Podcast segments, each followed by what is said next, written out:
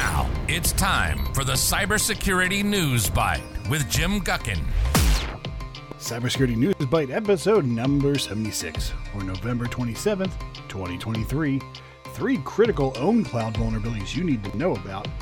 An Indian app used by schools leaks data. Windows Hello fingerprint issues. And Black Cat claims the Fidelity National Finance attack.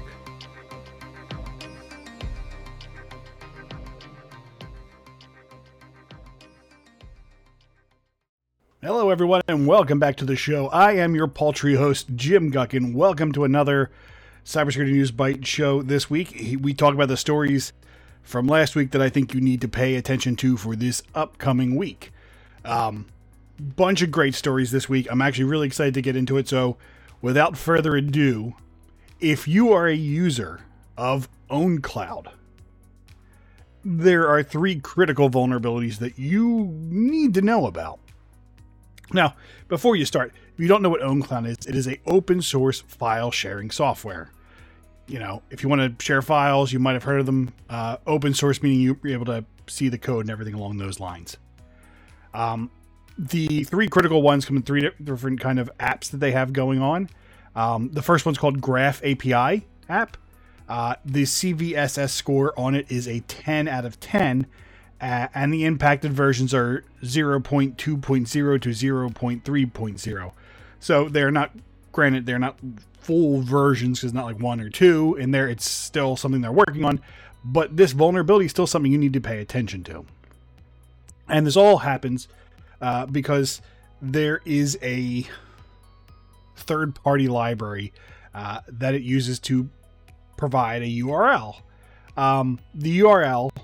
Uh, is accessed um, by a malicious actor, and then that reveals the configuration details of the P H P environment. So P H P is a uh, coding language. I know people are going to get upset when I say coding language. It is a coding language on the web for websites. You, you may see it when you ever go somewhere and the uh, ending of the file name is .php, meaning that it, it, there's probably some dynamic elements to it. And the P H P info is the kind of the configuration page that shows you a whole bunch of information, including any kind of variables that are set in the coding of that, meaning you might be able to use those to kind of do evil things.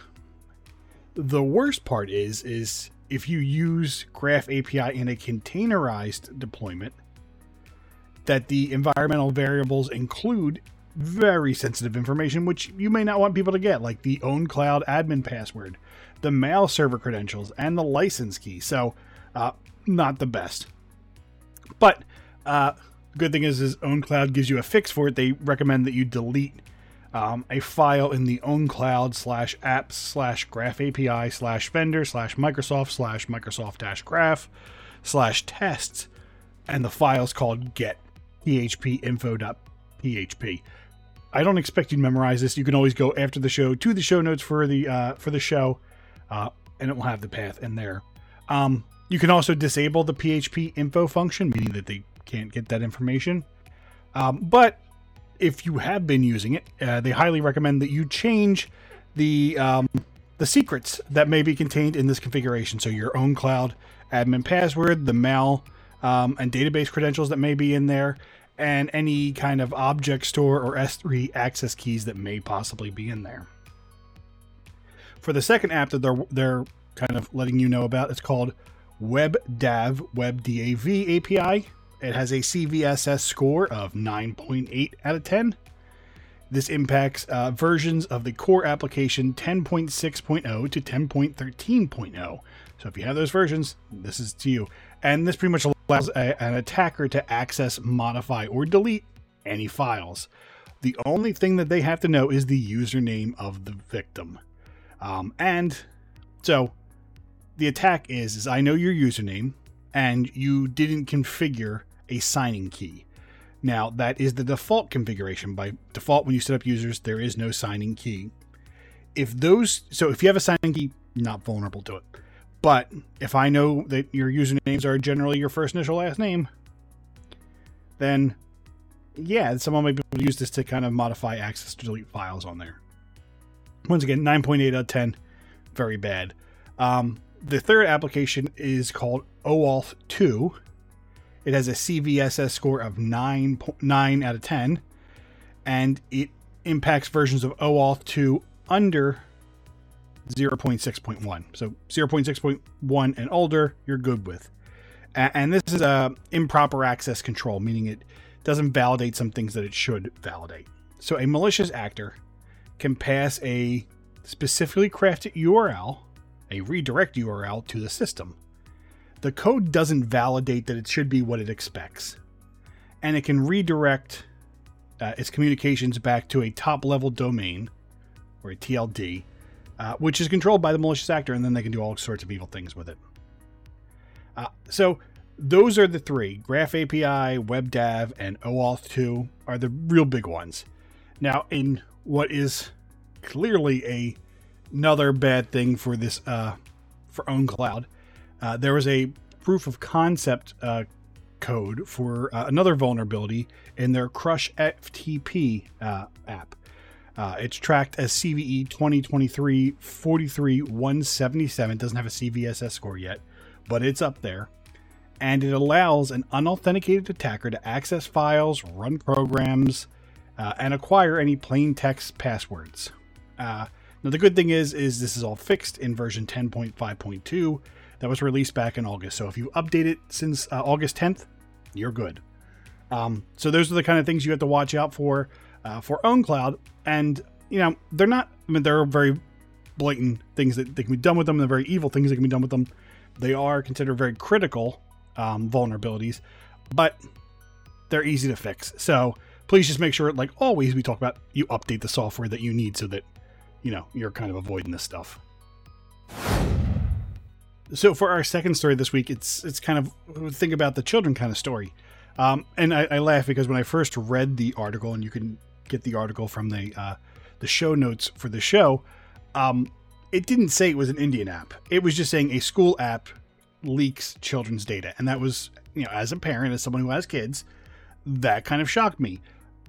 It doesn't make it any better that this is an Indian app, because I'm sure the same kind of problems probably exist all over the place. And we'll talk about that, because it's not, it's not something we haven't talked about on the show before. It, it is, it is strictly misconfiguration. So this was brought to us by the Cyber News, who did a recent investigation. And the company that makes this app is called AppsCook, A P P S Cook, C O O K.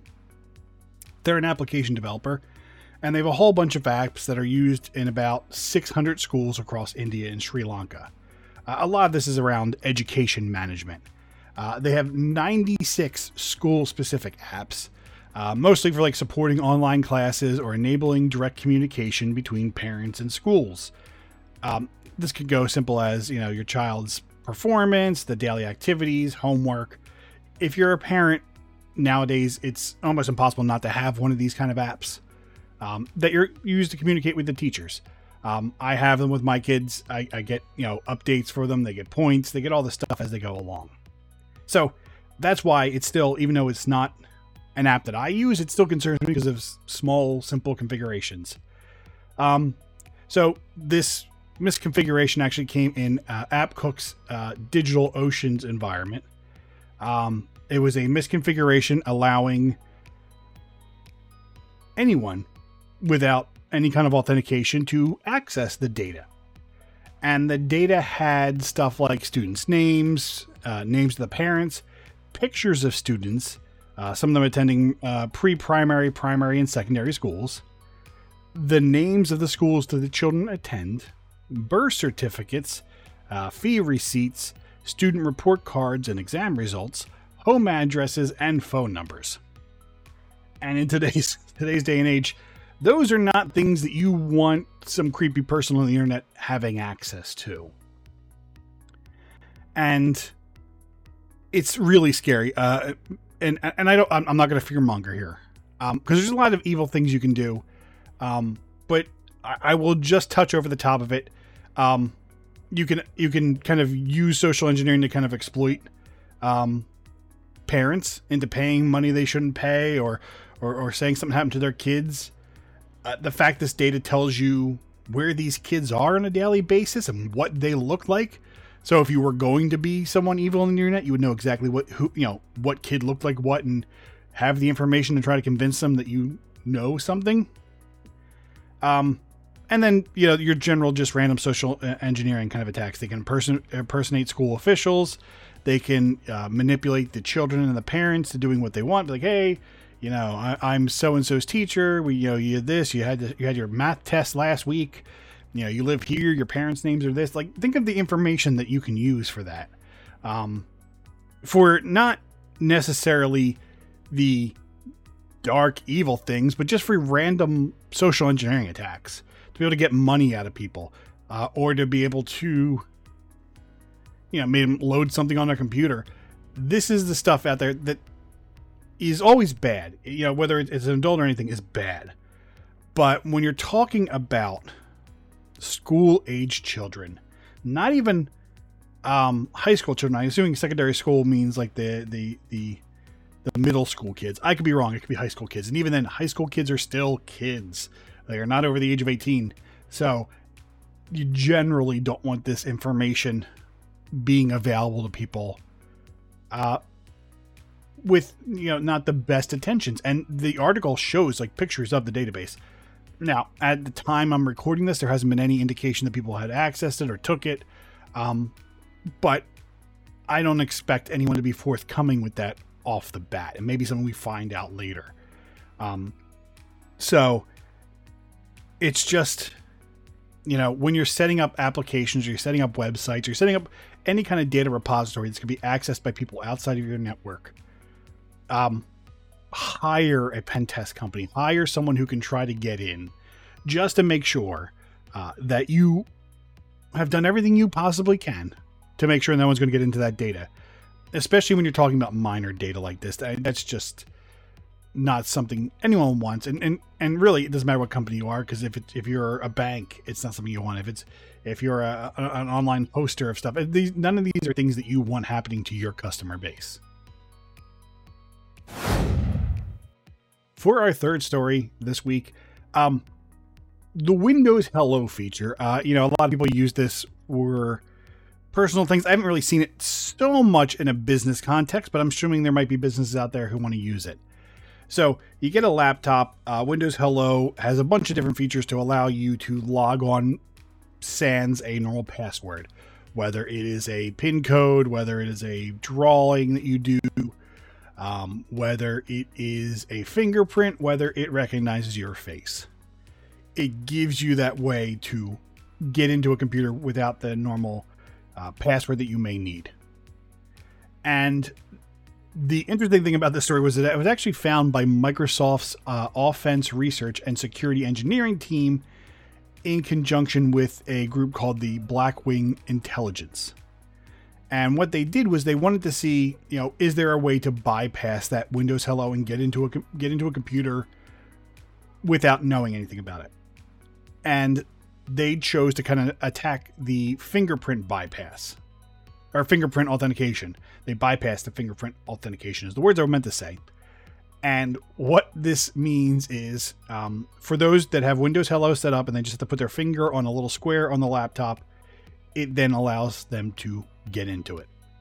So in this test, these two groups took three different laptops, a Dell Inspiron fifteen uh, with a Goodix fingerprint sensor, a Lenovo ThinkPad T fourteen S with a Synaptics sensor, and a Microsoft Surface Pro X, uh, which has an Elan uh, sensor.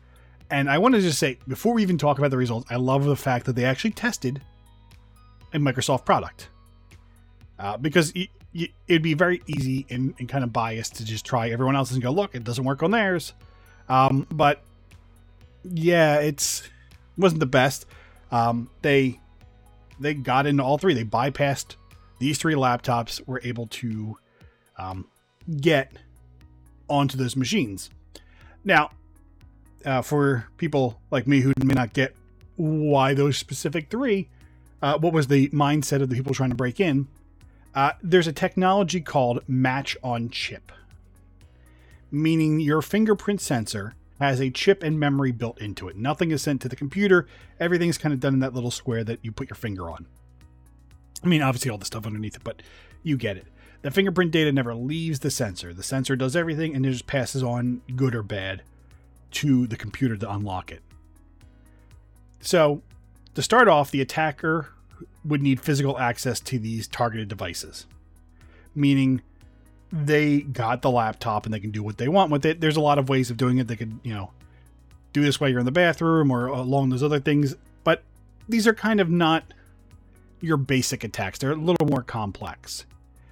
Um, one inv- involved connecting a hacking device to a laptop via U S B.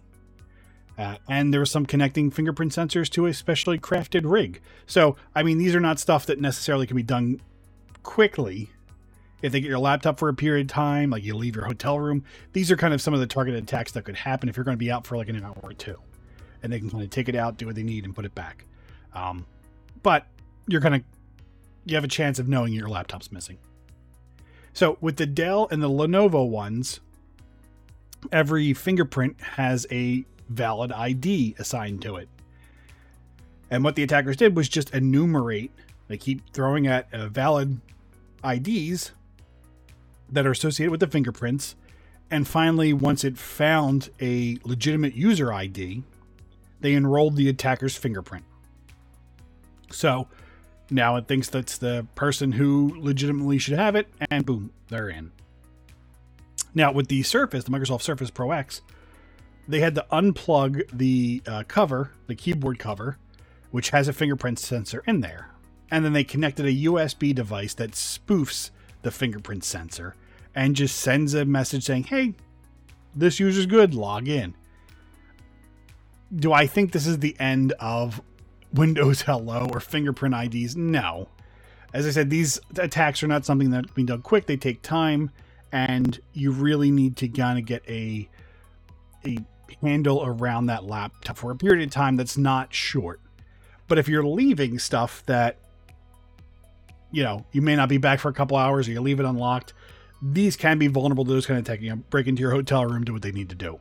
So really what it comes down to is make sure that your your laptops have another form of, of um, authentication to it. Is it BitLocker at, you know, at BIOS? Another good way, because you can't get by that. You have to type the password in. Um, but these are things you have to think about to add to addition of it. I'm not saying that, you know, you can't just get along with it, especially if you're Bob from some boring company. They may not want to get access to your, your laptop, but it's just showing you people are getting trickier. And this is actually Microsoft themselves trying to figure out how to get into this laptop um, and figuring ways out with it. So it's not totally unheard of. It's not hard. There is a little bit of um, skill involved here. So your, your average person off the street's not going to do that. But we, we always talk about the, you know, the advanced persistent threat groups, the, the government backed groups, and how they're better funded and more determined. These are kind of attacks that they may take on if they really wanted the data that you have. Um, and you have to just ideal, um, have a good idea of where your, where your, uh, your risk factor is. Bob who makes flanges, you know, they might want to just take the laptop. It's, it's probably not anything else, but if you have, you have work in the defense industry, it makes you a little bit of higher target that you have to watch out for these kind of things. But more often than not, you probably have, I'm hoping, fingers crossed, that you have better security on your laptop to begin with. Um, but just be aware, Windows Hello, not not infallible. Um, it can easily be cracked with enough patience. For our final story this week, uh, I want to talk about a Fortune five hundred company who Black Cat, ALPHV, the popular gang who've done a whole bunch of stuff recently, uh, have claimed to have hacked. It's called Fidelity National Finance. Um, said Fortune five hundred company, eleven billion dollars in total revenue back in twenty twenty-two. They do title insurance and settlement services uh, for real estate and mortgage industries. Well, they had to put out an eight K filing with the Securities and Exchange Commission, the S E C. Um, I, I don't know why they had to. There's a rule coming up saying that if you if you're hacked, you have to let people know via this form, but it's not currently in, in, in use right now, but they filed out this eight K filing. Um, it's shut down several of their systems, disrupting various uh, areas of business, and, and it had a material impact on them. Now the eight K filing uh, that you have to require if you have shareholders and you need to report to the S E C um, is, is a new thing coming in the new year, I believe. Um, but it is a new thing that businesses are going to have to deal with. And it's funny because they don't have to do it, but they released it. But then if you look at the eight K that they released on their investors page, it is so, and we've talked about this a lot on the show, it is so vague. One, because they have to get it out within four days of discovering it. Two, they don't want to give any information out from an incident response perspective. They don't have to. Um, so this was just an interesting one where it's like very vague, saying, yeah, something happened. Uh, we're investigating. It may have material impact. Putting this form out just in case. Like, it doesn't go into anything specific. Um, you can always feel free to take a look at it, uh, but it's not eye-opening. Um, so they filed this um, this eight K notice of something happened on November nineteenth. They made it public two days later, or two days later, all within the four-day reporting windows we talked about. Now, ALPHV or Black Cat, whatever you want to call them, on November twenty-second, posted to their leak blog saying, hey, we hacked them. Uh, they kind of poked fun at the incident response company, who was Mandiant, um, trashing their reputation, saying their lack of action regarding the attack. Um, but the, the uh, ALPHV uh, group gave them more time before leaking the data uh, by saying, before disclosing whether or whether or not we have not collected any data, we will allow F N F further time to get in touch. We wouldn't want to disclose every card at this early stage. We've seen this as kind of a current uh, ongoing tactic um, with these kind of groups. Um, you know, they, they, they, they've flaunt out that they have it, but then they're kind of iffy on sharing the information because they, they want to try to negotiate in good faith. Um, so if you knew kind of at the end of last week, you may have been impacted if you're a company or a home buyer who was unable to close on their purchases because they were being done by Fidelity National Finance. Um, this was just because the systems were down and, they were, and you had to kind of wait for people to come back up. Now, I know last week the speculation was everything would be up Sunday. I don't know if it's come if it's come back up yesterday or not. Um, but once this isn't backed up, people will go back to normal business. Now, I thought it was interesting because there was a speculation that Citrix Bleed, uh, which is a vulnerability, might have been part of the way that uh, ALPHV got in. Um, Kevin Beaumont, a security researcher, we've talked about him on the show before, um, did a Shodan scan of the NetScaler boxes at Fidelity National Finance and found out that they did patch the Citrix Bleed um, vulnerability two weeks after it came out. So maybe it did, maybe it didn't, maybe they got in before the patch was there and then they're running through systems. There's a whole lot of ifs. Um, and as I said, if the company releases it, we may find out. More than likely, they're going to keep tight-lipped through this entire thing. We'll never figure out how this actually happened. Um, but if you're curious, Citrix Bleed is tracked as C V E twenty twenty-three dash four nine six six. It allows a unauthenticated attacker, attacker to send a um, specially crafted request to the NetScaler A D C or gateway instance. Uh, it obtains a valid session token, meaning that the system now thinks it's, it, it is a user on the system, and it bypasses any kind of authentication. You don't need, you don't need username, passwords, you don't need M F A. This bypasses it. So Citrix Bleed is a very bad vulnerability. So patch if you, if you're, you know, in that boat, but um, that is speculation on how they got in. We do not know for sure. And as I said, more than likely, we will never know for sure. Um, a lot of companies who get breached do not um, do not leak the data out. They do not say what happened. Um, they keep it very um, close as possible. Now, we've I've said that on the show before, and then some companies have come out. So if we find out that they do kind of have a discussion on what happened or give us more clues, uh, I will try to talk about it on the show because it, it is an interesting thing to study a incident, because then you kind of find how you prepare for it or how you would react in that scenario. You can kind of put yourself through the ringer. Um, but it's not advantageous. Uh, these eight Ks, um, while this is done pre-requirement, it will be kind of interesting to see what it would look like after the rule's fully in effect. You know, what information are they going to require? Or is it just saying, hey, there was some kind of incident, We're letting you know we don't know much more than that at this point, if that's going to become the norm. Um, because you, you said, as a security person, you don't want to necessarily tip your hand on what systems you had, what were vulnerable, um, what your patching may have looked like. Um, you want to try to keep that as close to the chest as possible, which is why most incidents don't release a lot of information about what happened. So um, we'll just have to kind of wait and see, and hopefully we get some more information about this. But uh, another big thing of please make sure you update your systems, especially in the if you're uh, if you have to report to the S E C uh, in the upcoming year that you were breached.